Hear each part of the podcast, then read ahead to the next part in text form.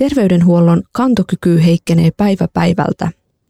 Jatkuvan kiiren ja hoitajapulan vuoksi potilasturvallisuus vaarantuu päivittäin. Yhteiskunnamme miltei tärkein tukipilari on vaarassa romahtaa ja tuntuu, ettei kenelläkään ole ratkaisua tähän tilanteeseen. Politiikkaa aiheella kylläkin tehdään, mutta kestävät ratkaisut jää hienojen puheiden kanssa päättäjien puhetilaisuuksiin. Kahdessa vuodessa hoitajapula on kaksinkertaistunut ja tilanne on käristynyt niin pahaksi, että potilaiden leikkauksia siirretään ulkomaille. Tämä on Rojin kapinallinen kurdi-podcast ja tämän päivän jaksossa keskustellaan hoitoalan jatkuvasta työntekijäpulasta.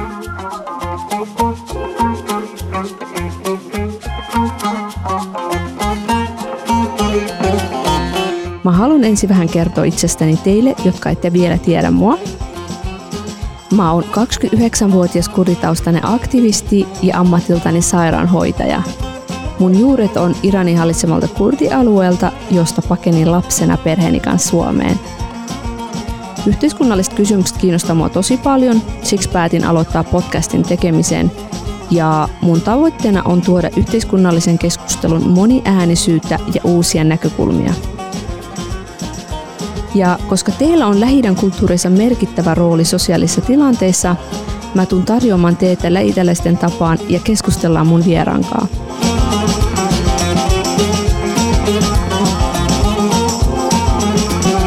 Mun tämän päivän vieraana on sairaanhoitaja Niso Dara. Hei. Ihana, kun sä pääsit. Aloitetaan ensin teillä. Ai ihanaa. Kerro mulle, minkälainen merkitys teille on niin kuin te, tuolla Bashurissa, eli Irakin hallitsemalla alueella teillä on, kun meille se on ainakin kaikki kaikessa.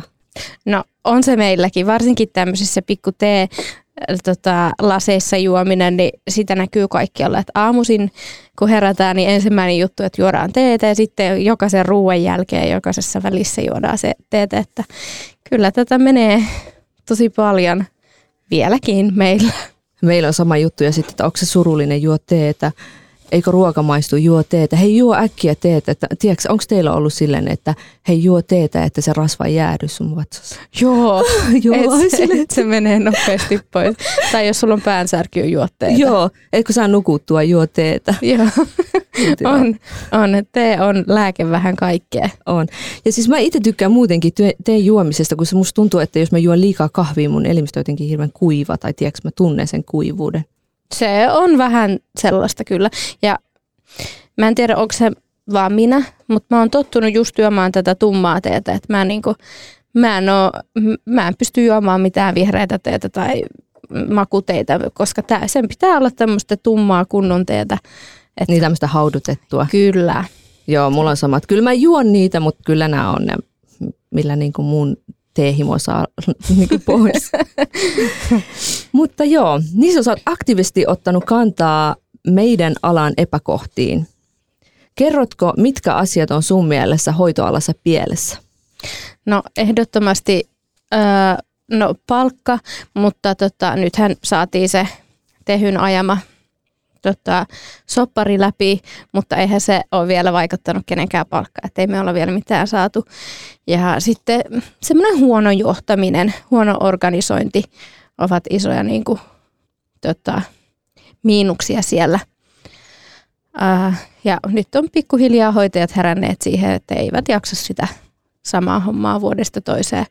Ja sen takia tosi moni lähtee ja lopettaa. He osa heistä on oikeasti yrittänyt muuttaa asioita pitkään ja osa on jo tullut siihen tulokseen, että mikään ei koskaan muutu, joten ihan sama, vaihdetaan alaa, tehdään jotain muuta samalla tota, palkalla saa tai pääsee helpommalla jossain muualla. Se on ihan totta. Tuosta johtamisesta mä oon huomannut, kun mä oon itse ollut pääkaupungin seudun aika monessa sairaalassa ja muuallakin niin kuin töissä.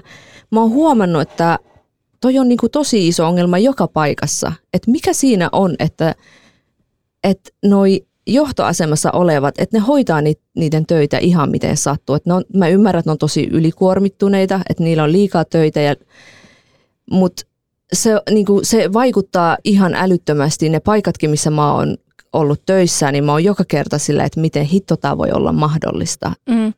Mm, mun oma kokemus on ollut se, että lähiesimiehet kyllä niin kuin ymmärtää ja kuuntelee, mutta sitten sitä ylempänä olevat ei oikein kysele.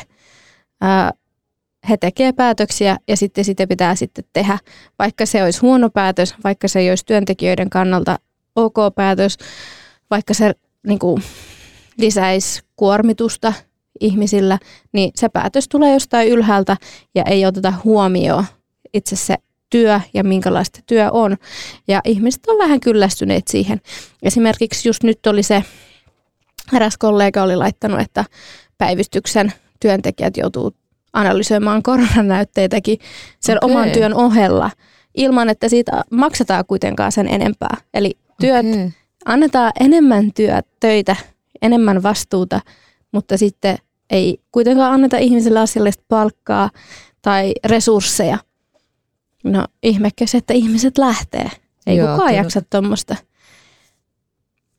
Joo, mä oon huomannut siis äh, itsekin, että monet ihmiset on tosi väsyneitä siihen, että mikään ei muutu. Ja sitten, no mä oon kyllä äh, itse kokenut ihan niin kuin alemmalla tasolla, että johto, niin kuin esimerkiksi osastohoitajat, ne on tosi ylikuormittuneita ja sitten monesti niin kuin ne hoitaa asioita, niin kuin hoitaakin, että ei ne ole työntekijöiden puolella ja se on semmoista niin kuin enemmänkin luoda enemmän paineita tuon työntekijälle. Ja sitten tämä toinen, mitä sä sanoit, niin mä oon itsekin huomannut, että musta tuntuu, että koko ajan tulee vaatimuksia, miten hoitajien pitää, mitä pitää tehdä ja miten se hoito voitaisiin parantaa, mutta sitten ei niinku tueta, ei, resurssittuu, niinku ei resursseja mm. anneta ja se on vaan semmoista niinku vaatimusta ja vaatimusta, mutta mm. niinku, ei ole mitään järkeä. Sä oot täysin oikeassa. On erilaisia osastonhoitajia kanssa. Et mun kohdalla mä oon ollut jotenkin tosi onnekas, että mun kohdalle on, osunut tota, hyviä tyyppejä. Äh, yksi niistä niin kuin ihan tehyn niin kuin, aika aktiivinen ihminen, että kyllä hän niin kuin ymmärtää, mutta ei hänkään kykene niin kuin, oikein tekemään mitään, jos johto ei suostu. Eihän hän pysty työn, uudeksi työntekijäksi muuttuu, uudeksi vakanssiksi muuttuu. Nämä on niin tämmöisiä realiteetteja. Sitten on tietenkin niitä osastonhoitajia, jotka ei ole oikeast, oikeastaan niin kuin, esim. joku on saattanut olla monta monta vuotta, mutta palkkaluokka on edelleenkin sama kuin silloin kun on aloittanut, että ei edes ole ajanut niin kuin omien työntekijöiden oikeuksiakaan, että on hyviä ja huonoja niissäkin. Ja se on just sitä huonoa johtamista, että jos sä haluat, että sun työntekijä pysyy, jos sä haluat, että sun työntekijä on tota, onnellinen ja iloinen, niin sä myös niin kuin kuuntelet ja annat niille sitten niin atsellista palautetta, rakentavaa palautetta, mitä ei oikeasti kauheasti saa, ja sitten asiallista palkkaa ja ohjausta ja tukea. Sitä ei kauheasti ole tarjolla. Joo, ja mä haluan vielä sanoa, että mä en todellakaan tarkoita, että kaikki osastohoitajat, ketä mä oon nähnyt, olisi ollut semmoisia, mutta valitettavasti niitäkin on ollut, että työntekijät on kertonut heille, että mikä siellä työpaikalla on niin kuin pielessä, vaikka just sanotaan, että ihmiset ei tule ajallan töihin tai jotain muuta, että he ei ole puuttunut siihen. Tai muuten, muita asioita, mitä he on hoitanut huonosti, mutta en todellakaan tarkoita, että kaikki, ketä mä olisin tavannut. Että ne tekee älyttömän hyvää työtä ja sitten ymmärrän myös se, että ne on älyttömän ylikuormittuneita. Mm. Tulee liikaa paineita monesta suunnalta. Kyllä, mutta niin kuin sanoin, niitä on hyviä ja huonoja esi- esihenkilöitä kanssa, että mun, kuten sanoit, mun kohdalle on sattunut sillä positiivisesti, että ne on ollut ymmärtäväisiä ja mukavia, mutta myös mulla on kollegoita, jotka on ollut muualla ja niiden esihenkilöt ei ole kuunnellut oikein mitään. Jos on esimerkiksi potilaalle sattunut jotain vaarallista ja he on ajanut sitä asiaa eteenpäin, että hei nyt tarvii muutosta näihin käytäntöihin, niin periaatteessa se ne ei ole uskonut ja sitten se ihminen, joka on puhunut niistä epäkohdista, on niinku tavallaan savustettu ulos tai kiusattu tai sun muuta. Et tätäkin on meidän alalla tosi paljon, mikä on tosi surullista, että meidän, meidän ensisijainen tehtävä on loppujen lopuksi niinku hoitaa ihmisiä, hoitaa potilaita.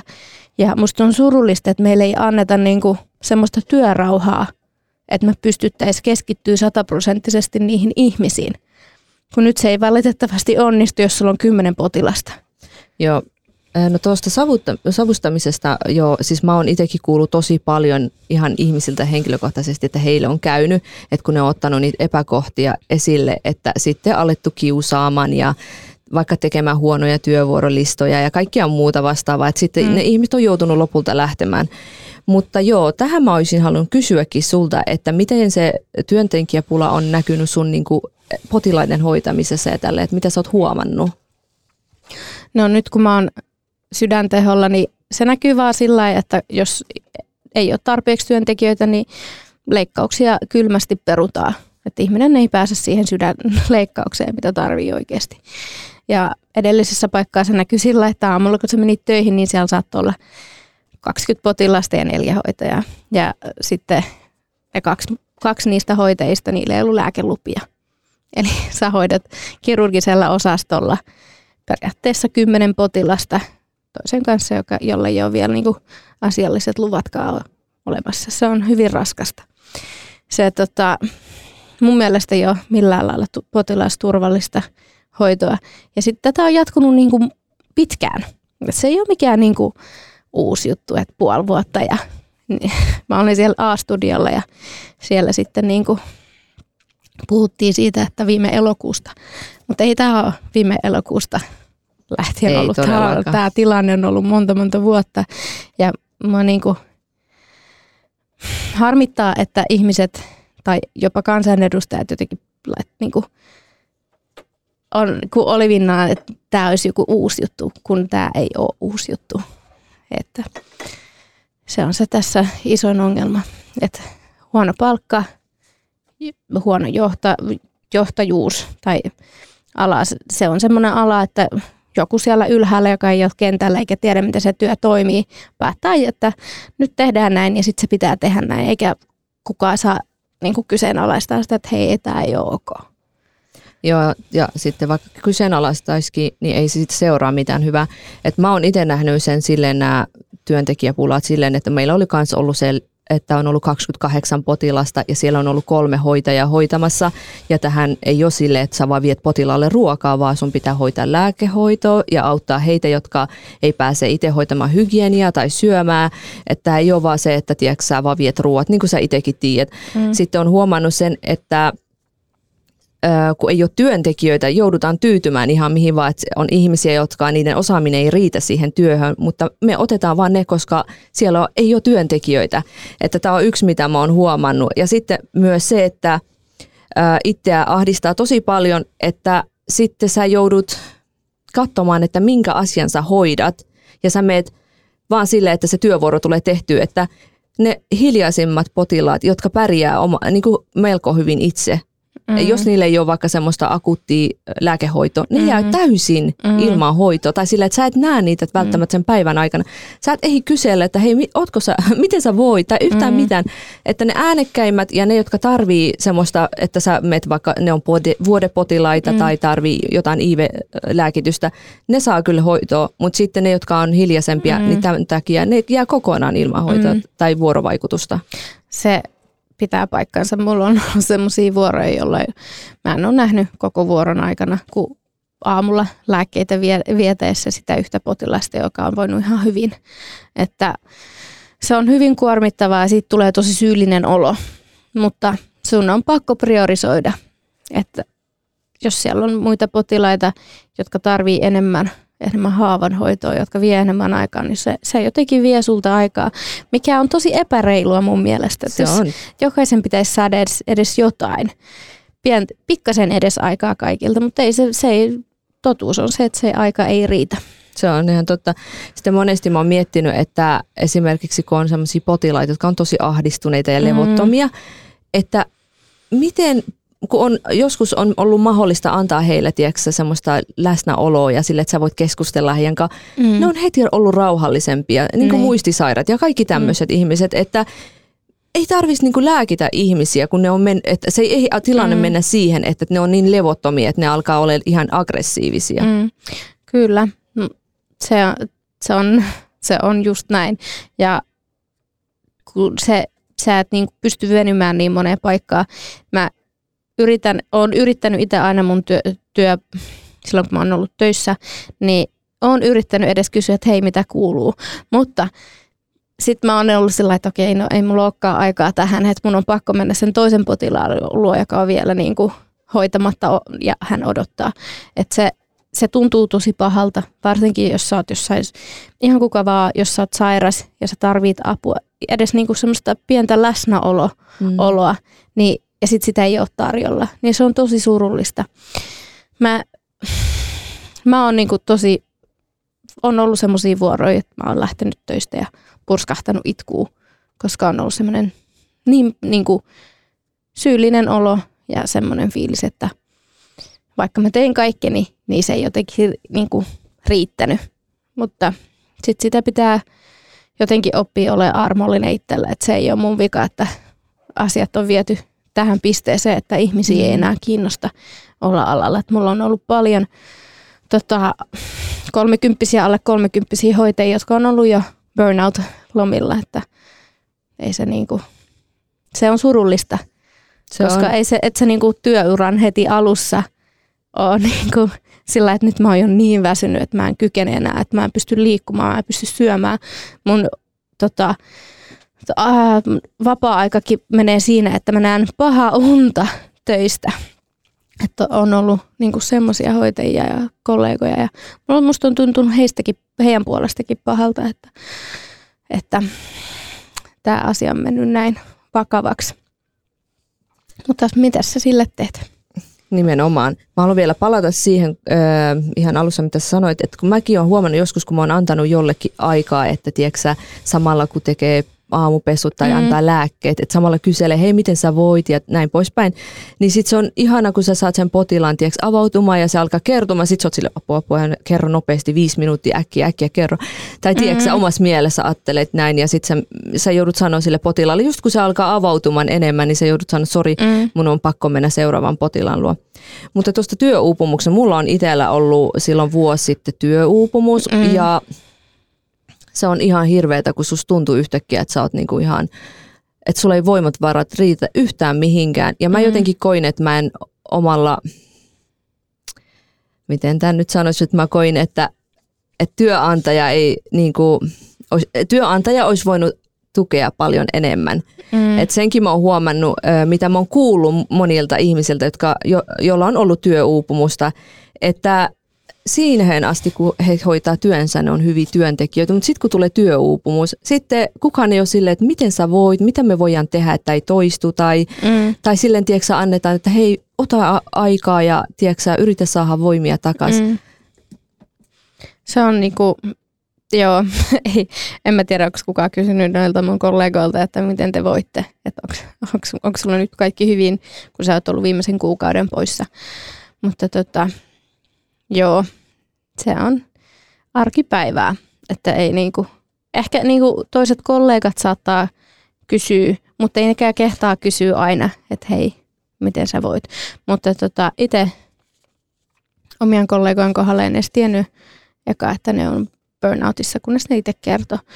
Ja musta ehkä ne olisi niinku tarvinnut vähän enemmän tukea kanssa työnantajilta, mutta en tiedä esimerkiksi HUSissa on niin kuin melkein olematon työterveydenhuolto, että en tiedä pääseekö sieltä, saako sieltä minkäänlaista tukea ja palvelua HUSin työntekijät siis.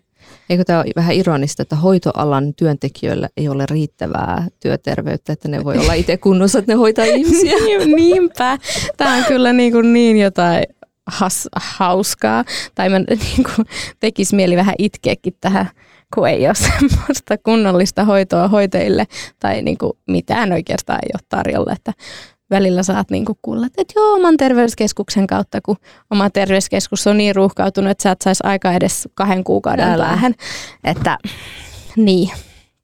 Ja sitten toi, mä haluan palata siihen, mitä sä sanoit, että palkataan semmoisia ihmisiä, jotka ei oikeasti ole päteviä. Kyllä, ehdottomasti. On ollut ihmisiä, joista on tehty vaikka kuin monta haiproja, niin kuin, että siis tapahtui vaaratilanteita, että on tapahtunut potilaalle tai melkein tapahtunut potilaalle. Tai, mutta kun ei ole muitakaan, niin sitten tyydytään niihin niin sanotusti vähän huonompiin, ehkä epävaarallisiin ihmisiä siellä hoitoalalla.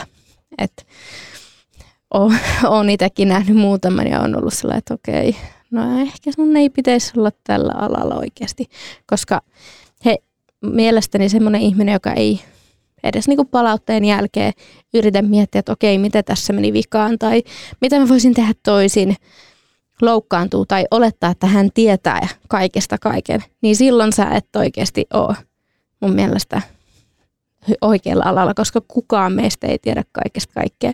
Mutta on semmoisia, jotka niin kuin ylimielisesti, vaikka tekee, tekevät niin kuin isojakin virheitä, ne ei ensin myönnä sitä tai korjaa sitä niin kuin niiden työtapaa. Ne jatkaa vaan sitä ja jotenkin silti saa jäädä, että ei ollut tämmöistä aikaisemmin. No tähän mä oon itsekin törmännyt, että varsinkin vähän vanhemmille ihmisille, kun on silleen, että mä tiedän kaikesta kaiken, älä sinä nuori hoitaja tulee sanomaan mitään. Ja se on välillä jopa iso kynnys mennä sanomaan, että hei, tiedätkö, tämä sun toiminta ei ole oikein. Mutta mä oon itsekin törmännyt kyllä paljon valitettavasti semmoisia, jotka jollain tavalla ne ei, et, niin, jollain tavalla heidän toiminta ei ole hyväksi siellä osastolla tai siellä hoitoyksikössä ylipäätänsä, mm. mutta sitten välillä tuntuu, että kukaan ei halua edes tehdä sillä asialle mitään. Ja se on tosi vaikea, kun nämä ihmiset sitten ei ota mitään palautetta vastaan mm. ja ne ei halua tehdä mitään muutoksia. Ja sitten kun ei ole työntekijöitä, niin on pakko vaan tyytyä siihen mm. tilanteeseen. Ja tämä sitten taas vaikuttaa siihen ilmapiiriin. Mm. Um, mä en tiedä, johtuuko tämä just siitä, että kun on aina niin kuin kohdeltu hoitajia sillä miten on kohdeltu, niin onko se, vaikuttaako se niiden asenteeseen, että ei haluta niin kuin muuttaa enää mitään. Että kun on koko ajan ollut sat, niin kuin heidän päälle kaadettu kaikkea ekstraa, niin voisiko tämä johtua siitä? Tai sitten he on niin kuin tottunut niihin omiin käytäntöihin. Kyllä sekin on huomattu, että jotain asia tehdään näin. Mutta kun sä oot sillä, että okei, no mutta tämän pitäisi niin kuin perustua tutkittuun tietoon, että hoito, hoitotiedehän on, tai hoitotyöhän on sitä, että niin kuin perustuu viimeisimpään tutkittuun tietoon, että se ei ole niin kuin ihan semmoista, että me vaan tehdään näin. Kun sä kysyt, että okei, no mihin tämä perustuu, että minkä takia niin? Koska no, aina, aina on tehty. Vaikka se ei olisi enää ajan tasalla olevaa hommaa, mutta en mä tiedä. Mä jotenkin yritän olla töissä astumatta niiden varpaille, jotka on ollut miljoona vuotta. Mä teen mun työn sillä niin kuin viimeisimpien tutkittujen tietojen mukaan. ja he saa tehdä mun puolesta, mitä ne haluaa, kunhan ne ei satuta potilaita. Joo, mä ymmärrän. Siis mäkin olen yrittänyt olla silleen, että, että mä teen työni ja lähden pois. Mutta mä huomaan, että mun luonno on vähän semmoinen, että mun on jotenkin aina pakko Sun on pakko, kaikki. Mä juon niin tätä sun teetä. Katsotaan, onko tämä hyvää teetä. Se on, onkohan se on se hyvä okay. Tiedätkö, mun on. hyvä tee jäi koti itse asiassa, että koska tämä oli mun autossa valmiina, että sitten kun ah, mä tuun, okay. niin mä ostin semmoista, hyvä kun tämä aihe nyt vaihtuu, mutta mä ostin semmoista, missä on mikähän sen nimi on, mitä siihen teehen laitetaan, semmoinen mauste. Kardemumma. Joo, kardemumma, joo. joo. Se, oli, se on mun mielestä se on hyvä. Se on joo. tosi hyvä. Mutta joo, mitä mä olin sanomassa. Niistä... Niin mä, mä yritän, että mä en niinku mene puuttumaan niiden toimintaan, mutta sitten joskus on vaan niinku pakko. Esimerkiksi äh, rasistiset kommentit on, tai jotkut joo. homofobiset tai tämmöiset. Niin joo. ei vaan voi olla hiljaa. Ja mm Näitä on tosi paljon, tämmöisiä niin kuin vihamielisiä kommentteja joko seksuaalivähemmistöjä tai muita vähemmistöjä kohtaan on ihan älyttömän paljon. Ja mua aina ärsyttää, kun ne esihenkilöt sitten voi kuulla ja ne ei silti kommentoi siihen mitään. Mutta joo, siis itsekin on törmännyt näihin ja sitten välillä vaan miettii, että nyt pitää tehdä sille, että hoidat oman työs hyvin ja lähdet kotiin. Mm. Ja mä, si- on, mä oon kanssa tota, nähnyt ja kuullut, kun esimerkiksi toisen tummaihoisen, niin kuin tummaihoisen hoitajan edessä sanotaan N-sanaa. Ja sehän oli ihan shokissa, että, että mitä, niin kuin, mitä tässä tapahtuu, että miten toi niin kuin, ei edes kunnita mua ja mun olemassaoloa tässä huoneessa. Ja semmoisiin mäkin puutun, koska Joo. mun mielestä ne on niin kuin loukkaavia, ne ei muutenkaan kuulu niin kuin hoito, niin kuin hoitoalalle, kun meidän pitäisi olla kaikki tasa-arvoisia ja tasavertaisia ja kaikkea pitäisi kohdella yhtä hyvin. Ja jos sä niin kuin, et kunnioita sun kollegaa edes sen verran, että sä et sanoisi tuommoisia loukkaavia sanoja, niin mun mielestä se, se on niin kuin, sus on jotain vikaa ja sun asenteessa on jotain vikaa. Jotkut on sillä, että joo, mutta kun silloin kun me oltiin nuoria, niin sitä sai sanoa, niin, mutta ei. Ei enää. Silloinkaan se ei ollut ok. Nimenomaan. Mutta, sit, sit... mutta ajat on nyt muuttunut ja silloinkaan sitä ei olekaan käytetty niinku mitenkään positiivisessa mielessä. Mäkin olen sanonut just ton. Ja silloin mä kyllä otin ihan niin kuin johtoyhteyttä ja kyllä siinä niin mielestä jotain tehtiin, kaikki saatiin sähköpostia ja sun muuta, mutta kyllä sitten sen jälkeen on myös vielä kuullut, että joo, nämä ulkomaalaiset saa kaiken ja bla bla bla. No sit ei. Ja sitten mä oon itse kuullut semmoista, että mitään ei saa sanoa, kun täällä jotkut vetää hernet nokkaan silleen, että hei ihan oikeasti aikuinen ihminen, me vähän ittees, että kyllähän sun pitäisi tietää aikuisena ihmisenä. Mutta toki mä ymmärrän, että jotkut on niin etuoikeutetussa asemassa, ne ei edes koskaan joudu pohtimaan jotain asioita, mutta näistä voi puhua jostain. Niinpä. on, mä mietin, että Mutta mä palaan siihen, kun sä sanoit, että mä en nyt muista, miten sä sanoit sen, mutta se, että mäkin olen huomannut, että myös tämä joidenkin ihmisten asenne voi johtua siitä, että ne on kyynistynyt, ne on niin väsyneitä Jep. tähän, että mikään ei ole muuttunut, ne on tehnyt yli 20 vuotta sitä työtä ja ne on mm. oikeasti, ja ne on hyviä hoitajia monetkin, mm. mutta ne on vaan väsyneitä siihen, että lupauksia ja lupauksia, mutta mikään ei ole muuttunut, Joo. vaaditaan paljon, aina tulee osastotunnilta ja joltain sieltä mm. sun täältä, että hei tätä pitää tehdä paremmin ja tuota pitää tehdä paremmin, mutta sitten todellisuudessa heidän työoloja ei paranneta, kukaan ei tule, että miten sinä voit, miten me voitaisiin mm. tehdä, että sinä työntekijänä voisit hyvin ja susta olisi niin kuin hyötyä hoitajille. Että mä ymmärrän kyllä niin kuin senkin näkökulman, että, että sen väsymyksen ja veemäisyyden takana on niin kuin, tiedätkö, mm. ihan aitoja niin kuin syitä, miksi on mennyt Jep. semmoiseksi. Jep, nimenomaan. Ja tota, mä oon kuullut monenkin hoitajan sanovan just sitä, että kuulen nämä on yritetty parikymmentä vuotta sitten. Että me ollaan niin kuin, näistä asioista on puhuttu pitkään ja mikään ei oikein muutu. Kaikki on niin kuin, samalla lailla ehkä ellei jopa huonompi, koska ollaan saatu paljon semmoisia tehtäviä, esimerkiksi lääkäreiden hommia on siirtynyt poti, niin kuin hoitajille ilman, niin kuin, että heidän palkka kuitenkaan nousee. Että kyllä mä ymmärrän niin kuin vähän kaikkia, kaikkien tuottumusta ja haluttomuutta niin oikein kehittää enää mitään. Kun et, sä, sä et saa ensinnäkin siihen niin kuin resursseja, sä et saa siihen aikaa ja sä joudut kuitenkin kehittämään jotain ilmatteeksi työnantajalle, joka ei arvosta sua. Et, niin kuin, nytkin esimerkiksi noista koronalisista jouduttiin kääntää ihan hi, niin kuin, hirveästi vääntää työnantajan kanssa kättä ja siltikään osa – ihmisistä ei saanut, vaikka he olisivat ansainnut sen. Se on mun mielestä hyvin, hyvin niin kuin törkeätä toimintaa hoitajia kohtaan. Tiedätkö tästä, mulla on ihan henkilökohtainen kokemus. Mä olin yhdellä osastolla tämän korona-ajan ja mä olin aina ylitöissä. Aina mä asuin tyylin siellä osastolla. Mm. Ja sitten tuli tämä koronalisä, mitä annettiin kaikille työntekijöille ja mulla oli silloin, mä olin jonkun firman kautta, mulla oli yli jonkun kolme kuukauden sopimus ja sitten mä vaihon sinne niin kuin kaupungille. Mä olin samassa paikassa koko sen osastoajan, mulla oli vaan sopimusero. Mä en saanut sitä korona, äh, niin kuin koronatukea äh, ja musta se oli tosi väärin. Mä ymmärrän, että jos aletaan jotain noita sopimuksia, sopimuksia miettiä, niin mä en ollut oikeutettu siihen. Mutta jopa mun työkaverit sanoi mulle, että toi oli niinku epäreilu, koska mä niinku tyyli asuin siellä, mä olin koko mm. ajan siellä. Mutta sitten mua jotenkin itse ärsyttää se, että ne on tuommoisissa asioissa älyttömän tiukkoja. Tiedätkö? Ne kyllä katsoo, mm-hmm. että sä et saa yhtään mitään ylimääräistä. Kyllä. Joo, tää, tätä me just meinaan, että on tosi epäreilua. Että mun mielestä jokainen jotka tuolla kentällä oli, olisi ansainnut sen, koska tavalla tai toisella niin me kaikki niin kuin omalla osin tehtiin enemmän. Silloin kun muut oli, ihmiset oli kotona tekemässä etätöitä, me oltiin tuolla.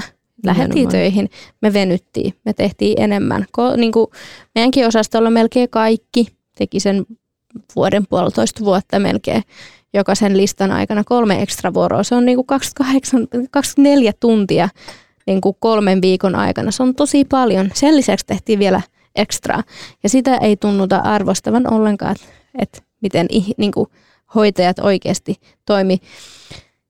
Meillä annettiin banaaneja, kiitoskortteja ja valaistiin joku ihme valo. Ei saakeli, siis sä puhuit just tuosta banaanista, kun mä mietin äsken, että mä puhun just tuosta. Me ei saatu edes sitä banaania. Mä, se, se, se lähetettiin vaan niille lasten, tota, pikkulasten tehoille – mikä olisi ollut, jos mä olisin saanut sen banaanin, mä olisin ollut tosi loukkaantunut. Mä en ole mikään apina ihan oikeasti. Mä en tiedä, kenen järjen, järjen jättiläisen ajatus on ollut, jos tätä banaania heille, kyllä ne apinat siellä sitten sen vetää ja on tyytyväisiä. Mä, olikohan se just silloin korona-aikana jouluna, me saatiin viisi mustaa kangasmaskia, jotka oli vielä si, si, äh, sika isoja, että ei niitä voinut pitää. Silleen, että ihan oikeasti, tässä on mun arvostus oikeasti. Että et mä saan Niin. joululahjaksi viisi mustaa kangaskas, et, tota, maskia. Mutta joo, siis mu, mu, musta jotenkin se on tosi äh, kaksinaamasta, kun äh, hienoissa puheissa mainitaan, miten mahtavia hoitajat on. Ja, mutta sitten kun tulee tekojen paikkaan, niin jostain syystä niin ne ei tee mitään, että meidän työolot paranisi. Mm. Ne vaan puhuu ja puhuu ja Niin. syyttävä toinen toisia. Se ei ole tämän puolueen vika, se on tuon puolueen vika. Niin. Me ei voi puolueena ottaa kantaa. Joo. Tai tämä ei ole niin hallituksen tota, vastuulla ja en mä tiedä. Tämä on niin, Ei, mä en, silloin kun mä olin A-studiossa, siellä oli se Krista Kiuru kanssa ja mä en muista sen perussuomalaisen kansanedustajan nimeä, jonka kanssa mä olin. Mä oon pahoillani, hän oli tosi mukava oikeasti. Mutta tota, silloin ihan takahuoneessa sanoin Kiurulle, että, että musta olisi hienoa, että sormien osoittamisen sijaan niin kuin kaikki miettis oikeasti, että miten me voidaan ko- niin kuin korjata tätä alaa, koska tulevaisuudessakin ihmiset tarvii terveydenhuoltoa. Mä niin kuin, mihin me maksataan niin paljon veroja, jos me ei saada edes asiallista hoitoa? nimenomaan. Mä en oikein niin kuin ymmärrä, että minkä takia sieltä on aina leikattu. Ja nyt väitetään, että ei mukaan leikata, mutta mä en usko, että tietyt Varmasti puolueet ei leikkaisi. Jos sä ajattelet, että he pitäisi leikata 6 miljardia, mutta ei koulutukselta tai sotelta, niin mistä ne sitten leikkaa? Varmasti leikkaavat. Et, niin, tämä on vähän niin kuin se koulut, koulutuslupaus. Ei me leikata, mutta kyllä ne leikkaa. Tai sitten ne leikkaa sillä, että se vaikuttaa meidän, meidän työhön taas. Eli meille sataa lisää hommia, mutta me ei saada resursseja, joka sitten suoranaisesti vaikuttaa siihen, että ihmiset lähtee. Ihmiset äänestää jaloillaan. Ei nuoret enää niin kuin, su, su, niin kuin sopeudu tuollain. Ei, ei, niin kuin, ei ne hyväksy sitä. Ja mä voidaan kaikki ostaa- hyvänä asiana. Niin, ehdottomasti. Voidaan ostaa liput ja mennä Norjaan, jossa meillä on pienen, lyhyempiä työviikkoja ja me saadaan parempaa palkkaa. Kyllä. Ei se ole niin, kuin niin kaukana. Että ihan oikeasti, että jos ihmiset ei herää siihen, että on näin tärkeästä asiasta kyse kuin terveys, niin mun mielestä me ollaan pulassa. Me ei todellakaan kaivata min, min, niin kuin jenkkilän mallia, että ihminen saattaa kuolla perusdiabetekseen, koska ei ole varaa hoitoihin. Ei me voida mennä sille linjalle, että vaan tietyillä rikkailla ihmisillä on varaa hankkia hoitoa. Et mun mielestä se ei, me ei olla enää sitten hyvinvointivaltio. Me ei olla enää edes niinku semmoinen valtio, mitä pitäisi niinku katsoa tavallaan ylöspäin, jos kansa ei saa kunnollista hoitoa.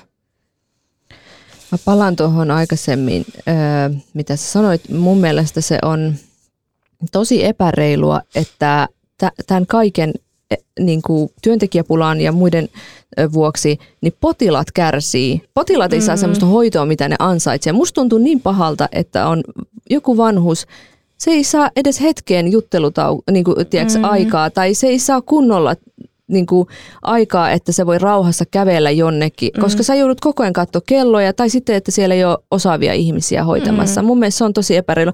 Ja musta oli hassua silloin, kun tämä pakkotyölaki-keskustelu oli yllä, niin Mm. ö, nämä päättäjät oli niin sikahuolissaan potilasturvallisuudesta, ja, ja musta mä joka kerta olin silleen, että miten kaksinaamaisia te voitte olla? Mm. Että tiedättekö, että kuinka mo- monta potilasturvallisuus, tai niin kuin kuinka monta kertaa mm. potilasturvallisuus vaarantuu päivän aikana, joka päivä, joka Mm. paikassa. Joo. Et mikä juttu, se ei ole niin kuin tämän hetken, kun hoitajat alkaa lakkoille. Että, mm. Ja sitten jotenkin tuntuu, että tarkoituksella halutaan ajaa tätä perusterveydenhuoltoa alas. Joo.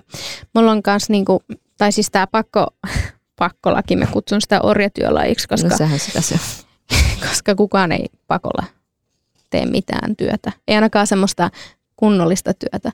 Ja silloinkin jopa, kun mä siellä jossain eduskuntatalon edessä huusin niille kansanedustajille, että menkää nyt oikein, te- te- tehkää oikea päätös ja äänestäkää sitä pakkolakia vastaan. Eivät tietenkään tehneet niin, mutta jo silloin sanottiin, siellä oli kokonaisia ketjuja Twitterissä niin kuin hoitajilta, jossa oli ollut vaaratilanteita kiireen takia. On, on niin kuin ihan oikeasti potilaita menehtynyt sen takia, koska ei, ei ollut aikaa on. huomata, että hei, ton, puol, ton potilaan puolet naamasta ei enää liiku. Kyllä. Ja se on huomattu vasta 12 tuntia sen jälkeen.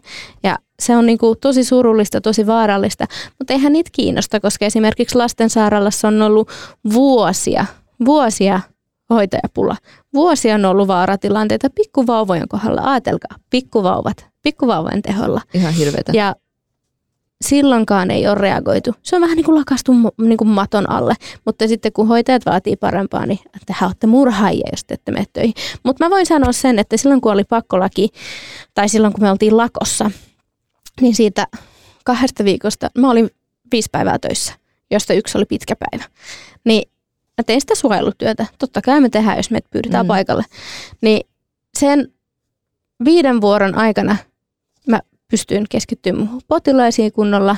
Mulla oli asiallinen määrä potilaita. Mä jopa kerkesin rasvailemaan ihmisten jalkoja ja mm. hoitaa niitä kunnolla. Aatelkaa, jossain osastolla oli parempi työllisyys kuin ei-lakon aikana. Eli ihmiset pystyi hoitamaan potilaita paremmin. Siis äh, toi jo, meillä oli sama juttu, tiedätkö? me keskusteltiin meidän työkavereidenkin samasta asiasta. Meillä oli enemmän hoitajia mitä normaalisti ja sitten mediassa annettiin ymmärtää, että siellä ei ole hoitajia ja, ja hoitajien lakon takia siellä jo työntekijä ja potilaat on niin kuin, koko ajan vaarassa. Mutta todellisuudessa meillä oli paljon parempi tilanne mm. silloin lakon aikana kuin niin ennen oli. lakoa. Ja mun mielestä se on tosi epäreilu, miten halutaan näyttää hoitajia, että se, se niiden, on, niiden jotenkin hoitajia syytetään siitä ongelmasta ja sitten kun hoitajat vaatii parempia työolosuhteita, niin me ollaan ahneita paskoja. Kyllä. Anteeksi, että mä käytin ei, tätä, mutta mä oon, siis niinku, mulla on sanottu se on, se on, se on että, fakta. että sä oot niinku AY-liikkeen aja. Mä, en oo, mä oon ollut vaan tehyn jäsen. Okei, nyt mä oon niinku, aha, y, niinku ammattiosaston jäsen, mutta nyt mä oon älynnyt ja ymmärtänyt, mitä kaikkea oikeasti ammattiliitot ajaa, mitä ne tekee työntekijöiden puolesta. Ja työnantaja, jos sillä antaa mahdollisuutta, niin eihän hän maksaisi mitään, jos hän vaan saisi. Ja totta kai he tekee bisnestä, hmm. he haluaa päästä mahdollisimman vähällä. Mutta puhutaan myös tästä tätä erilaisista budjeteista, mitä eri paikoilla annetaan kaupungille tai hussille tai eri osastoille, eri hmm. keskuksille miten ne käytetään. Jos, Kerro. Siis, sehän on sillä, että jos sulle jää hirveästi rahaa, niin sitten tulee tämmöinen hirveä kiire, että se pitää käyttää, koska ensi vuonna ei haluta sitä pienempää no niin. budjettia. Ajattele, mitä kaikkea turhaa sillä sitten ostetaan, koska ajatellaan, että ei haluta ensi vuodelle huonompaa budjettia. Mutta niitä ylimääräisiä rahoja ei kuitenkaan saisi antaa työntekijöiden hyvinvointiin tai työntekijöille Eikö se ole niin kuin epäreilu? Meillä ei nyt jäi var- tässä 30 tonnia yli. Mitäs me nyt tehdään? Meillä on kuukausi aikaa tuhlata ne. Me hankitaan lisää laitteita, mitä me ei oikeasti tarvita. I, niin kuin, että näihin tosi paljon kaikkea turhaa menee rahaa ja kukaan ei oikein niin kuin, ajattele, että miten paljon niin kuin esimerkiksi sairaaloissakin menee niin kuin, kaikkea rahaa, mutta ei niin kuin itse henkilökuntaa kuitenkaan voida laittaa. Et se on ihan, niin kuin me puhutaan hirveän isoista summista. Ja mun... Ihan kuin olisi niin kuin semmoinen pohjaton tasku, jossa niin kuin käytetään verorahoja ihan niin kuin huoletta ja surutta, mutta hoitajille sitä ei voi antaa. Et sit sun pitää käydä hirveä taistelu siitä, että hoitaja saisi 150 ylimääräisestä vuorosta, mitä tekee, tai hälytysvuorosta. Se, niin kuin, se on hirveästi semmoista niin kuin rasittavaa että sun pitää jatkuvasti olla pyytämässä ja vääntämässä kättä. Siis äh, toi hälytysraha, mistä sä puhuit, meillä oli semmoinen tilanne, että silloin se oli just silloin korona-aikoihin, että sai 150 kert- euroa, jos mm. teki ylimääräisen vuoron. Ja porukkahan teki tietysti ja oli iloinen, että sai sentään jotain. Mm. No, mitä kävi? Meni hetki, tuli paperi sinne meidän toi, äh, tota, taukotilaan, että saa sen 150 euroa, mutta vain kolmesta vuorosta. Eli periaatteessa sä teit kymmenen vuoroa, sä et saanut kuin siitä kolmesta. Ja mun mm. mielestä se oli älyttömän epäreilu, että me tehdään kaikki ne vuorot, mm. me, me autetaan, että se osasto pysyy yllä, Mm. Mutta sitten me kehdataan tuommoisissa asioissa. Sitten me puhuttiin työkavereiden kanssa, että tämmöinen ei vetele. Että me sanotaan, että tästä että kukaan meistä ei tee ylimääräisiä mm. vuoroja. Ja no se, me muutakin sanottiin. Sitten me tehtiin semmoinen kirjallinen, tiedätkö, että kaikki laittoi omat allekirjoitukset, vietiin esihenkilölle. Niin, no siis esihenkilöhän ei tykännyt ollenkaan. Mm. Ja me oltiin sovittu työkavereiden kanssa, että jos tämä jos, niin kuin, ei tällä niin kuin, hoidu, me pyydetään koko sairaala mukaan, että kaikki hoitajat lähti. No sitten ne antoi periksi, ne maksoi meille sitten aina joka kerrasta, mutta se, ne otti tosi huonosti sen vastaan. Mm. Se, se on niin kuin tosi, en mä tiedä mistä se johtuu, että lähiesihenkilötkin on niitäkin, jotka ihan kuin, niin kuin säästäisi työnantajalle. Mä en tiedä, onko niille joku, saako ne jotain bonuksia. Mäkin miettinyt tota. Mutta tota, en mä tiedä. Mä on joskus ollut yrittäjänä ja mä tiedän, että mitä, mitä paremmin sä kohtelet sun työntekijöitä, sitä pidempään ne jää, sitä tyytyväisempiä ne on. Mitä parempi palkka, sitä paremmin ihmiset jää ja mitä paremmat työolot. Ja nyt tota, ihmiset on sillä, no nythän te saitte paremmat palkat. Ne ei ole vielä noussut. Että mun ja palkka oikeasti, oikeasti ei ole hirveän paljon nousemassakaan. Ei, ei, loppujen lopuksi se on niinku just se, mitä niinku eri nettisivuilla on, että 3200. Mä en oikeasti tiedä, kuka saa 3200. Et mä oon tehnyt tosi paljon yli työvuoroja, eikä mulla ole ikinä jäänyt 3200 käteen tai no, muutakaan. Et se on niinku aikamoinen summa sun pitää aika monta tuntia tehdä ylimääräistä, Kyllä. että sä saat noin paljon. Mutta tota, meidän palkat ei ole vielä edes noussut, niin jengi on sellainen, että no mutta ei, eikö tämä niinku pitänyt niinku vaikuttaa siihen alaan? No ei, kun ei se ole vielä edes noussut. Et ja, ja silti meidän niinku, niinku meiltä on otettu nyt tässä esimerkiksi, tämä paras juttu oli tämä Hussin, että niitä työetyä otettiin pois. Että sen yli 300 euroa lähti, vaikka meidän palkat ei on noussut. Ja sitten mä jostain kuulin, mä en tiedä, onko tämä huhu, että, niin kuin, että lounaskin nousee, että parkkipaikat, parkkipaikan hinnat nousi viime vuonna. Ja, eli periaatteessa se on plus miinus mm. nolla, että joo, annetaan ensisijaisesti palkkaa, mutta otetaan sitten muulta pois. pois. Että, että se ei ole kauhean houkuttelevaa. Ei, niin, ja... niin kuin, että, missä mä luin, että, että uudet, joku on jossain mm, insinööri jollain luokalla että sillä luokalla on 30 oppilasta, joista ka- olisiko ollut vähän päälle 20 niistä on sairaanhoitajia tai hoitoalalla. Että ne vaihtaa alaa. Joo. Nyt mennään sitten sinne IT-alalle. Joo, mäkin tiedän monia, jotka on vaihtanut IT-puolelle. Joo, mullakin on, niinku, mullakin on kavereita, jotka on vaihtanut koko ajan alaa ja sitten osa pyrkii koko ajan vaihtaa alaa. Onko sulla itsellä käynyt mielessä vaihtaa alaa? Hmm, mä tykkään mun alasta. Mä en ole vielä niinku, siinä pisteessä, että mä olisin kyllästynyt puhua niistä epäkohdista tai mä olisin niin kuin kyynistynyt. Mutta kyllä se on käynyt mullakin mielessä, että jaksaks mä oikeasti tehdä tätä tällä palkalla, tällä niin kuin, niin kuin työnantajien mentaliteetti. Jaksaks mä seuraavat 35 vuotta tehdä tätä oikeasti. Se on niin kuin kyllä pistää miettimään, että pitäisikö mun miettiä jotain muuta. Mulla tuli se burnouti aikana, että haluanko mä oikeasti kuluttaa itteni täällä, missä mua ei arvostetaan. Ja sitten kun mä en vaan jaksa tehdä töitä, mä en pysty siihen, mut korvataan toisella ja se ei vaikuta mihinkään kenenkään elämään, mutta mä, mä en vaan välttämättä, jos vaikka menee selkä tai jokin mm. muu, niin se on vaan mun ongelma. Ja sitten muutenkin se, että kun asioita ei paranneta ja sitten vaikka kuinka puhutaan, ne, se vaan niinku semmoinen oraavan pyörä, niin mm. itse on miettinyt, että kyllä mm. Siis lähtisin. vaikka yritettäisiin parantaa, esimerkiksi nyt oli tämä hoitajamitoitushomma, joka ei olisi ole vielä niinku pantu käytäntöön ja sitten ihmiset jo puhuu siitä, että se on se syy, minkä takia meillä niinku ei ole hoitajia ja hoitajapula. Ei, ei se ole se syy. Syy on yksinkertaisesti se, että ihmisiä on kaltoin kohdeltu, ihmiset on väsyneitä. Niin kuin lähihoitaja saa 2200 euroa, heliää niin kuin mitä, 1700 euroa. Ja heidän pitäisi niin kuin hoitaa monta vanhusta. Jep. Kymmenen.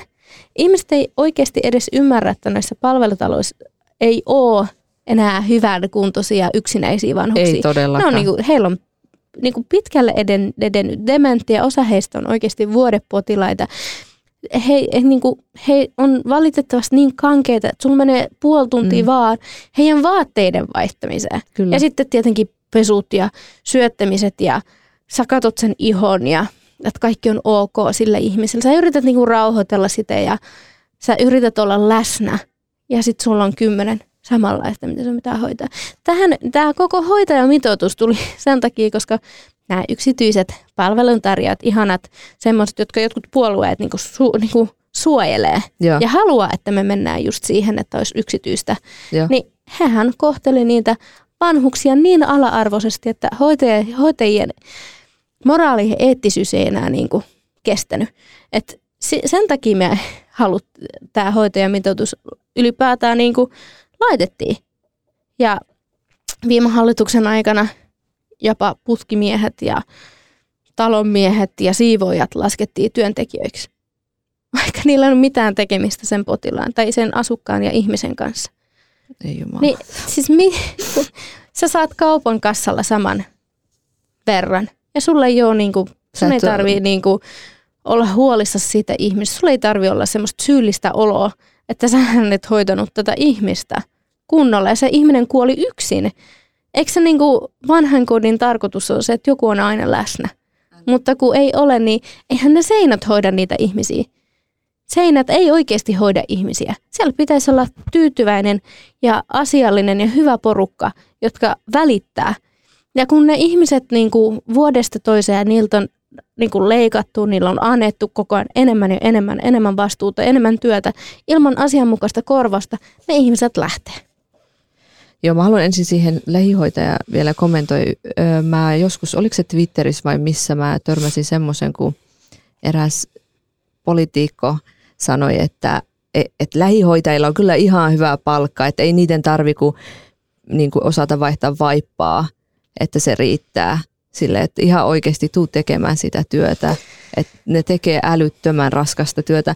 Ja mm. sitten tuohon noihin vanhuksiin mun mielestä se on älyttömän surullista, että että he, minkälaista hoitoa he saa. Ja niin kuin just sanoit, että ne kuolee yksin. Ja kirjaimellisesti ne kuolee yksin. Mm. Musta se on älyttömän väärin. Ne ansaitsee arvokkaan ja inhimillisen loppuelämän. Ei silleen, että ne on jossain huoneessa, mm. käydään vaihtaa vaippaa ja sitten seuraavan kerran ehkä käydään, jos ehtii syöttää. Sille, että ihan oikeasti kuka ajattelee näitä asioita, että meidän vanhukset ansaitsee arvokkaamman loppuelämän, mm. mitä tällä hetkellä sitä ei mm. mun mielestä todellakaan missään, tai no, sanotaan, että monessa joissain, paikassa. Joo, joissain paikoissa, yksityisissä paikoissa, joo, joo mutta tosi monessa ei oikeasti. Kyllä. Mä oon ollut semmoisessa paikkaa, jossa mä oon joutunut yksin hoitaa seitsemän asukasta muistisairasta ihmistä. Ää, osa oli niinku, heillä oli niin pitkälle edennyt, ne oli tavallaan vuodepotilaita. Ja siinä mä sitten yksin hoidin, tein perushoitoa, sitten tota, tein ruuat, siivosin, kokkasin ja pösin pyykit. Seitsemän. Ja koko kesän ajan mä en pystynyt kertaakaan viemään yhtäkään ihmistä ulos.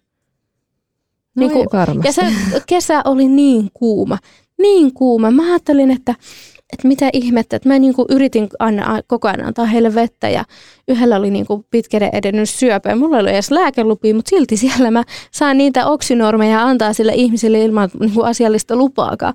Että tämmöisiä on paljon ja oikeasti kuka haluaa semmoista niin ala-arvosta hoitoa omille vanhemmille tai itselleen tulevaisuudessa, koska se tulee koskettaa meitäkin.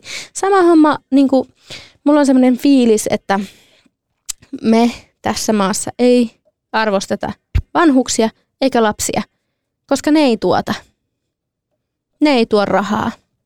Ja sen ylipäätänsä takia, hoitoala ei tuota. Niin, ja sen takia niin kuin esimerkiksi lähihoitajat, jotka on lasten niin kuin päiväkodissa, niin, niistä on hirveä pula. Ja no, lapset jätetään kuule heitteelle ja nyt jotkut ihmiset ehdottaa, että kotihoidon tukevaa pois ja naiset takaisin nopeasti töihin. No mihin sä jätät sen pienen ihmisen? Mihin sä niinku, siis nehän on meille kaikkein arvokkaimpia ihmisiä. Mä vien sen johonkin päiväkotiin, jossa yhdellä hoitajalla on 15 muuta yksivuotiasta. Ja tämä mun pikkulapsi on tunnin tai kaksi niissä likaisissa vaipoissa. Siis ylipäätänsä lasten ja nuorten hoito, niin terveyspalvelut on muutenkin heikentynyt älyttömästi, että tuokin mm-hmm. niin tarvisi ihan oman jakso, että pystyisi Niinpä. puhumaan, että niitä on tämäkin on yksi aihe, mikä mua ärsyttänyt ihan sikana, miten mediassa puhutaan, mutta sitten oikeasti oikeanlaisia ratkaisuja ja kestäviä ratkaisuja ei haluta edes löytää. Mm. Mutta tuohon mä palaan vielä, että mäkin olin yhdessä paikassa, mä olin silloin onneksi vaan keikalla ja sinä päivänä oli puutoksia. Minä olin siellä, olinko ensimmäistä vai toka kerta, en muista. Siellä oli 20 vanhusta, tämä oli tämmöinen palvelutalo mm. ja ihan harvat niin käveli, että suuri osa oli, oli niin sängyssä ja oli vuodepotilaita. Ja se oli ihan järkyttävä, että 20 potilasta ja kaksi hoitajaa ja sitten sä hoidat niitä. Että se on niin epäreilu, että ei tässä ole mitään järkeä oikeasti. Ei ole mikään ihme, että hoitajat on uupuneita. Mm, ajattele, se joudut tekemään tuota päivästä toiseen. Älä. Mun mielestä kukaan ei ole ansainnut sitä, että sitten loppuelämässä olet jossain huoneessa ihan yksin ja mm. joskus puolen päivän aikaa. vaipat kuivuu päälle ja anteeksi kielenkäyttöni, niin. mutta se on vaan fakta. Mm. Se, on, se, on, se on oikeasti se on surullinen fakta ja ihmiset ei edes niin kuin, ne ajattelee, että me nyt nämä hoitajat niin kuin liiottelee. Oi ei, ei. Tämä on niin kuin pientä siihen verrattuna, mitä kentällä tapahtuu oikeasti. Että mä haluan, että tämä ala paranee. Mä haluan, että mun, me saadaan hyviä kollegoita, ja mä en halua, jotkut on sillä, että joo, että te itse puhutte teidän alasta tuolla ja te saatte niin sen näyttää huonot, mutta mä en halua, mä, mun luonteeseen ei kuulu semmoinen, että mä valehtelisin ihmisille, että hei tulkaa meidän alalle, että täällä on niin aurinkoista. Ei, ja, siis, ja oikeasti me ollaan tässä pisteessä, koska on tehty huonoa politiikkaa vuosikausia. On leikattu sieltä, mistä ei saisi oikeasti leikata. Ja, ja ei ole niin kuin panostettu itse, niin kuin työntekijöihin ollenkaan. Se on sitä huonoa johtamista ja huonoa palkkaa. Ja vaikka, vaikka väitetään koko ajan, että, joo, että ei, ei niin kuin hoitoala sitä, mutta mulla on semmoinen fiilis, että nyt oikeasti halutaan vaan yksityistää kaikki palvelut ja sitten jossain vaiheessa vaan tietyille ihmisillä on vaan varaa ja sitten muut vaan niin kuin kuolee tuskissaan johonkin. Että se niin kuin, ei, ei ole mitään muuta syytä, miksi tähän niin kuin on lähdetty. Koska ihmiset niin kuin maksaa ihan hirveästi veroja tässä maassa. Ja jos me ei saada asia, niin kuin, hyviä koulut, hyvää koulua, hyviä, niin kuin, koulutus ei ole hyvä meidän lapsille, jos terveyshuol- terveydenhoito ei ole hyvä, eikä niin kuin, ole mitään niin kuin, kunnollisia palveluja ihmisille, niin mikä ihmeen takia me maksetaan veroja? Älä. Kenelle ne menee?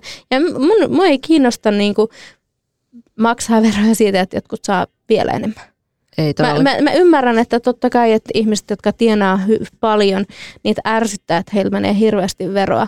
Mutta se, se, joka tienaa vähän, niin se pieni tuntuu ihan samalta, mitä viedään, kuin se, joka tienaa paljon sitten sit viedään paljon.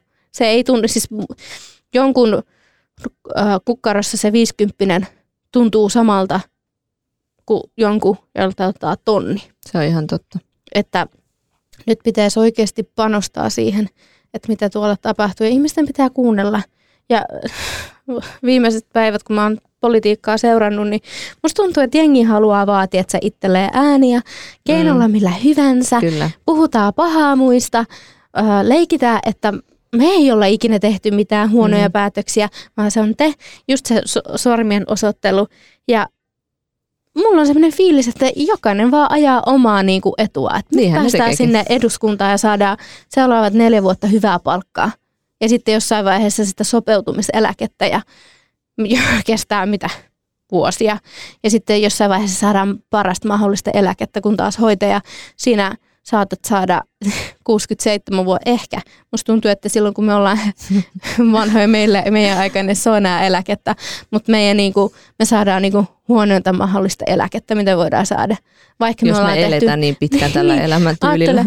jos me, olla, me, me ollaan niin, kuin niin arvokasta työtä tehty, että me, meidän pitää sitten loppuun asti niin kuin, kurittaa itsemme ja elää niin kuin mahdollisimman huonosti se ei, niinku, se ei niinku ole mitenkään houkuttelevaa. Ei todellakaan.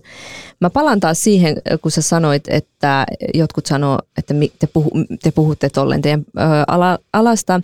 Mun mielestä se ei tarkoita, että sä myrkyttäisit ilmapiiri esimerkiksi sun työpaikalla tai yleisestikin ottaen, että sä puhut epäkohdista. Ei mm-hmm. niistä pitää olla hiljaa. Totta kai niistä pitää puhua. Se, että ihmiset voi huonosti ja ho- ihmiset saa huonoa hoitoa, kyllä siitä pitää puhua.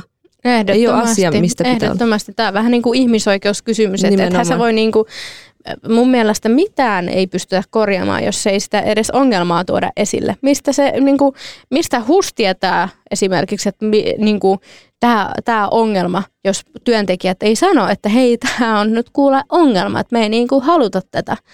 Että se, se niin kuin, asioista puhuminen on mielestä tärkeää. Ja mä oon niin ylpeä ja niin onnellinen, että niin moni hoitaja – esim. Twitterissä ja muualla on alkanut puhua epäkohdista ja ihan oikeasti vaatii muutosta ja parannusta niin kuin ihan julkisesti. Että se, että hoitajat ovat olleet kiitollisia ja olleet nöyriä ja yrittäneet kiltisti ja asiallisesti pyytää parempia työoloja. Se ei ole oikein vienyt meitä mihinkään. Ja mä oon itsekin sitä mieltä, että meidän hoitajien pitää olla aikaisempaa rohkeampia ja tiedätkö, mm. itse vaatia muutoksia, koska jos me vaan odotetaan, että tuolla joku setä parantaa meidän työolosuhteita, niin ei tule, tai miksei tätikin, mutta mm. niin kuin ei tule tapahtumaan. Et meidän pitää itse tehdä aktiivisesti työtä sen eteen. Nimenomaan.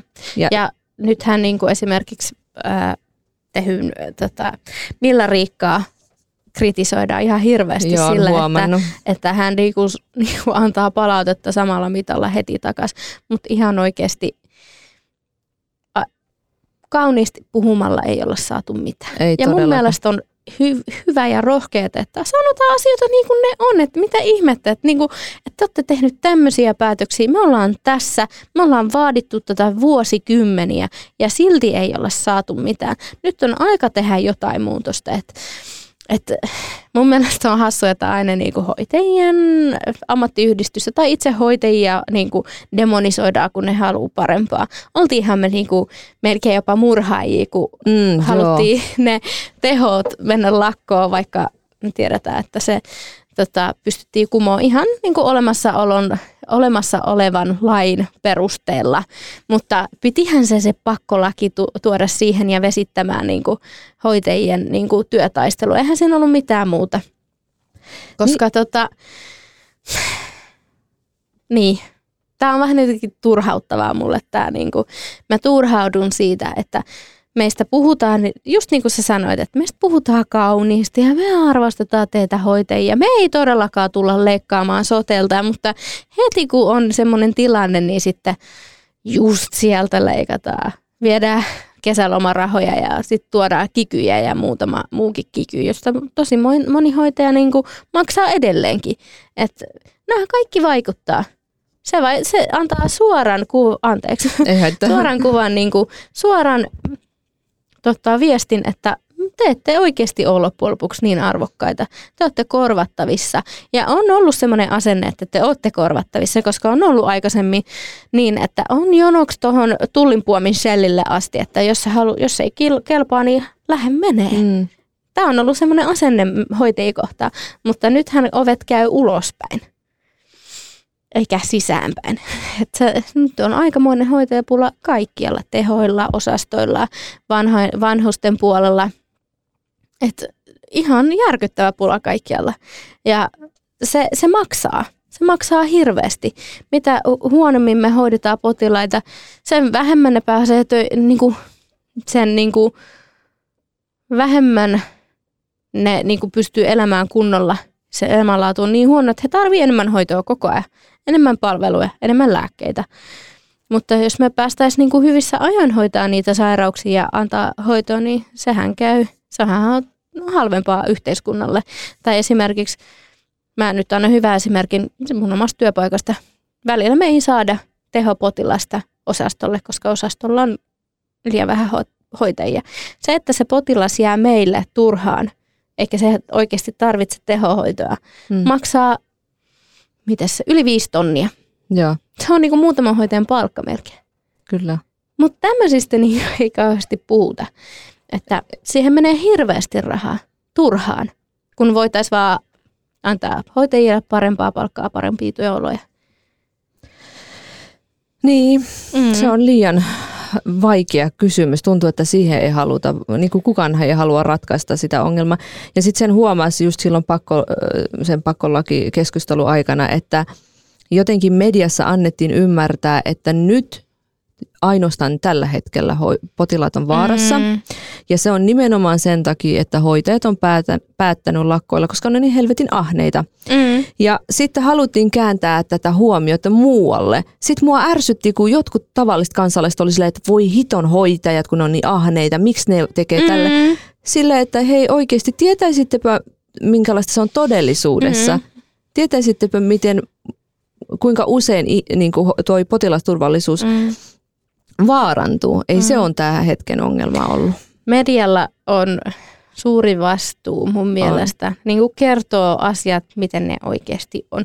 Mutta mä oon niin kuin huomannut, että tietenkin totta kai tietyt tota, toimittajat, tietyt lehdet, kun he on tietyn puolueen puolella mm. tai niin kuin, että ne ei ole oikeastaan loppujen lopuksi niin tiedätkö, riippumattomia. riippumattomia, niin totta kai ne uutisoi sillä tavalla, kuin miten se on niin kuin heille niin kuin, vähän niin kuin parempi. Niin. Koska eihän, minkä, minkä takia ei uutisoitu siitä, että miten paljon esimerkiksi hoitajat teki tota, aville ilmoituksia. Mm.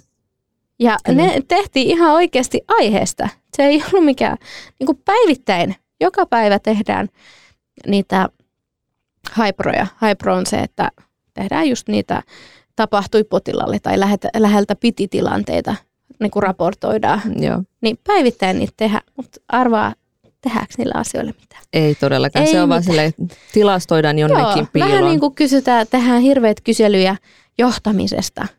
Joo, johtaminen on tätä ja tätä, tätä. Mutta vaikka sä saisit huonoa palautetta, niin et sulle niinku, ei sillä asialla tehdä mitään. Et sillä ei ole mitään, niin kuin, periaatteessa loppujen lopuksi niillä ei ole mitään niin kuin, väliä. Saat sä hyvää vai huono, kun se, se vaan niin kuin käydään läpi, että joo, nyt me ollaan vähän, las, tämä on vähän laskusuuntainen, mutta mitään ei tehdä. Jos esimerkiksi joku osasto ei ole tyytyväisiä tai hoitajat ei ole tyytyväisiä siihen osastohoitajaan tai ylimpään johtoon, niin siitä ei, se jää sitten vaan siihen. Joo, musta, mulla on ollut samat fiilikset, että kysellään ja kysellään, tehdään tutkimusta, tehdään tätä ja tota, mm. mutta ihan turhankaa. Mikä sun mielestä olisi ratkaisu tähän työntekijäpulaan? Mun mielestä äh, läht, niin kuin mietitään niitä syitä. Kysellään hoitajilta, että hei, että mikä niin kuin saisi teitä olemaan tyytyväisempiä mikä pitäisi niin kuin teidät töissä? Siis niin kuin, nythän ei kysytä edes ihmisiltä, että minkä takia te lähdette, että mitä me mm. voitaisiin tehdä toisin, että te jäisitte. Siis niin monia, niin monia tehohoitajia on esimerkiksi nyt lähtenyt. Koska, ja jotkut hal- aikoo lähteä, koska nyt halutaan tasapäistää kaikkia. Et joo, kaikki, osaa, joo, kaikki osaa vähän kaikkea, mutta ei oikeasti loppujen lopuksi ka- niin kuin harva osaa kaikesta kaikkea. Et totta kai, siis se, että meidän ammattikunnan erityisosaamista ja ammattitaitoa ei arvosteta, mm. vaan luullaan, että me hoitajat osataan kaikesta kaikkea. Se ei pidä paikkansa. Minä en pärjäisi päivystyksessä en tai minäkään. neurokirurgisella teho-osastolla. Nämä on ihan erilaisia. Mutta nyt halutaan ajaa, että joo, että kaikki osaisi vähän kaikkea. Se ei toimi. Ja se saa oikeasti jotkut hoitajat lähtemään. Niin esimerkiksi tämä mainio esimerkki siitä, että ihmisiltä ei kysytä. niin päätetään, että nyt se menee näin. Ja se ei ole ok ihmisille. Ja tietenkin palkka. Ihmisten pitäisi saada sellaista palkkaa, mitä ne ansaitsee. Jos sä osaat jotain, mitä muut ei osaa, sulle pitää maksaa siitä enemmän palkkaa. Kyllä. Se on yksinkertaista.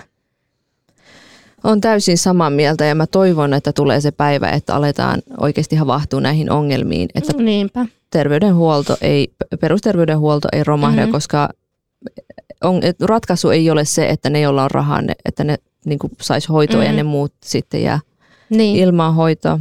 Ja eihän yksityisellä edes tarjota tietynlaista palvelua tai hoitoa. Se on sitten lähetelty takaisin sinne niin kunnalle, joka hoitaa sitten loppujen lopuksi. Ja sitten tota, varmasti jossain vaiheessa ihmiset oikeasti, kirurgit ja ylilääkärit ja sun muut joutuu tekemään semmoisiakin kipeitä valintoja, että ketä hoidetaan ja ketä jätetään hoitamatta. Ja että jokaisen kansalaisen pitäisi olla tästä huolissaan. Olit se sitten rikas mieltä. tai et harvalla on varaa olla seitsemän päivää sydänleikkauksen jälkeen kaksi viikkoa osastolla ja sitten se maksaa mitä päivä, yli kolme tonnia päivä osastolla ja sitten tehohoidossa, jos sä oot edes pari päivää, niin se on kymppitonni. Harvalla on varaa tommosia. Että et tämä on tosi hyvä tämä, että meillä on ilmainen terveydenhuolto. Ei, ei ole ihan ilmainen, mutta semmoinen, että kaikilla olisi siihen varaa. Että se on oikeasti tosi tärkeää, että me halutaan pitää tämä. Ja mä toivon, että ihan kaikki päättää, että olit se sitten niin kuin SDP, kokoomus, persu, niin mä toivon, että ihan oikeasti he miettii tarkkaa tätä, koska he, heidän lapset tulevaisuudessa, heidän vanhemmat, he tarvii tätä sotealaa. Ellei he ole jotain miljonäärejä, että ne pystyisi jossain hankkimaan itselleen rahaa ja niin kuin pistämään rahaa palaamaan, niin ei ole harvallan varaa. Kyllä, täysin saman mieltä. Ei ole kyllä mitään lisättävää. Mä kysyn sulta viimeisen kysymyksen ei enää liity hoitoalaan. Meidän pitää alkaa pikkuhiljaa lopettaa, kun mä katson, kun vähän kuuntelen, että sulla on seuraavat odottaa. Eikä. tota, jos sä voisit poistaa jonkun vääryyden maailmasta, yhden vääryyden, mikä se olisi? Syrjinnän. Mä poistaisin sen, koska se, että et jotain ihmistä syrjitään, olisi sitten ihan värin, taustan, uskonnon tai mm, ihan minkä vaan perusteella. Se on mun mielestä ihan kauheata. Se on väärin. Me ollaan ihmiset, kaikki ollaan yhtä arvokkaita ja se on, mun mielestä se saa niinku ihmiset tekemään pahojakin asioita toisille, kun ei pidetä toista yhtään niinku arvossa. Sen mä poistaisin. Kiitos. Niin se oli tosi ihana, että sä tulit keskustelemaan mun kanssa tästä tärkeästä aiheesta. Kiitos. Tästä voi puhua varmaan monta, monta, monta, monta tuntia. Kyllä, samaa mieltä. Ja mä luulen, että meidän pitäisi ottaa uusi Joo, ehdottomasti. tapaaminen, että me voidaan keskustella että jostain toisesta aiheesta, koska niin kuin nytkin huomasit, kun me keskustellaan, aina tulee joku, mihin tiedätkö, meinaa niin kuin mennä siuraitelle. Niin, sivu, joo. joo et kun kyllä tämä on niin iso, niin kuin, tämä on niin laaja Valitettavasti löytyy paljon epäkohtia. Tänään ollaan puhuttu hoitajien uupumuksesta ja työntekijäpulasta, mikä on hoitoalalla, ja lisäksi siitä, miten päättäjät on haluttomia ratkaisemaan hoitajien ongelmia tai ylipäätänsä hoitoalan ongelmia. Mm-hmm. Kiitos Niso mukanaolosta ja paljon tsemppiä töihin. Kiitos sulle ja paljon paljon tsemppiä. Ihanaa nähdä niin kuin naisia puhumasta näistä tärkeistä asioista. Et kiitos sulle ja mä toivon kaikkea hyvää ja todellakin tuun uudestaan puhua näistä aiheista. Nämä on tärkeitä aiheita ja jokaisen niin kuin pitäisi puhua vähän enemmän ja rehellisesti näistä asioista. Kiitos, oli ihana saada mukaan ja on ollut tosi ihana seurata, miten aktiivisesti sä otat kantaa hoitoalan epäkohtiin, että sä oot ollut tosi aktiivinen sen suhteen ja kiitos sulle Joo, kaikkien kiitos. hoitajien puolesta. kiitos ja mä vielä sanon, että hoitoala on oikeasti tosi mielenkiintoinen ala. Se on niin kivaa. Siellä on niin ihania ihmisiä, hoitajia ja henkilökuntaa. Ja mä toivon, että jatkossakin on sitä. Siellä on niin osaavia ihmisiä, että me, ei, me menetetään tosi paljon joka kerta, kun joku lähtee. Että kiitos, että sain puhua näistä aiheista. Kiitos itselle. Kiitos, kun olitte kuulolla. Olisi kiva kuulla, minkälaisia ajatuksia tämä jakso herätti. Mä löydyn Instagramissa Rojin Birzoi ja Twitterissä Birzoi Rojin nimellä. Täkä mut keskusteluihin mielellään kuulisin teidän mielipiteitä ja ajatuksia. Jaa ja suosittele mun podcastia sun ystäville. Tämä auttaa, että muutkin kuulijat löytäis mun podin. Mm-hmm. Hoitajille ja muille sote-työntekijöille haluan sanoa, että vaikka usein tuntuu, että yhteiskunnassa ei arvosteta meidän työtä, teette älyttömän arvokasta ja tärkeää työtä yhteiskunnan tärkeimmät tukipilarit on meistä loppujen lopuksi kiinni. Mm-hmm, amen. Palaillaan ensi jaksolla. Hei hei!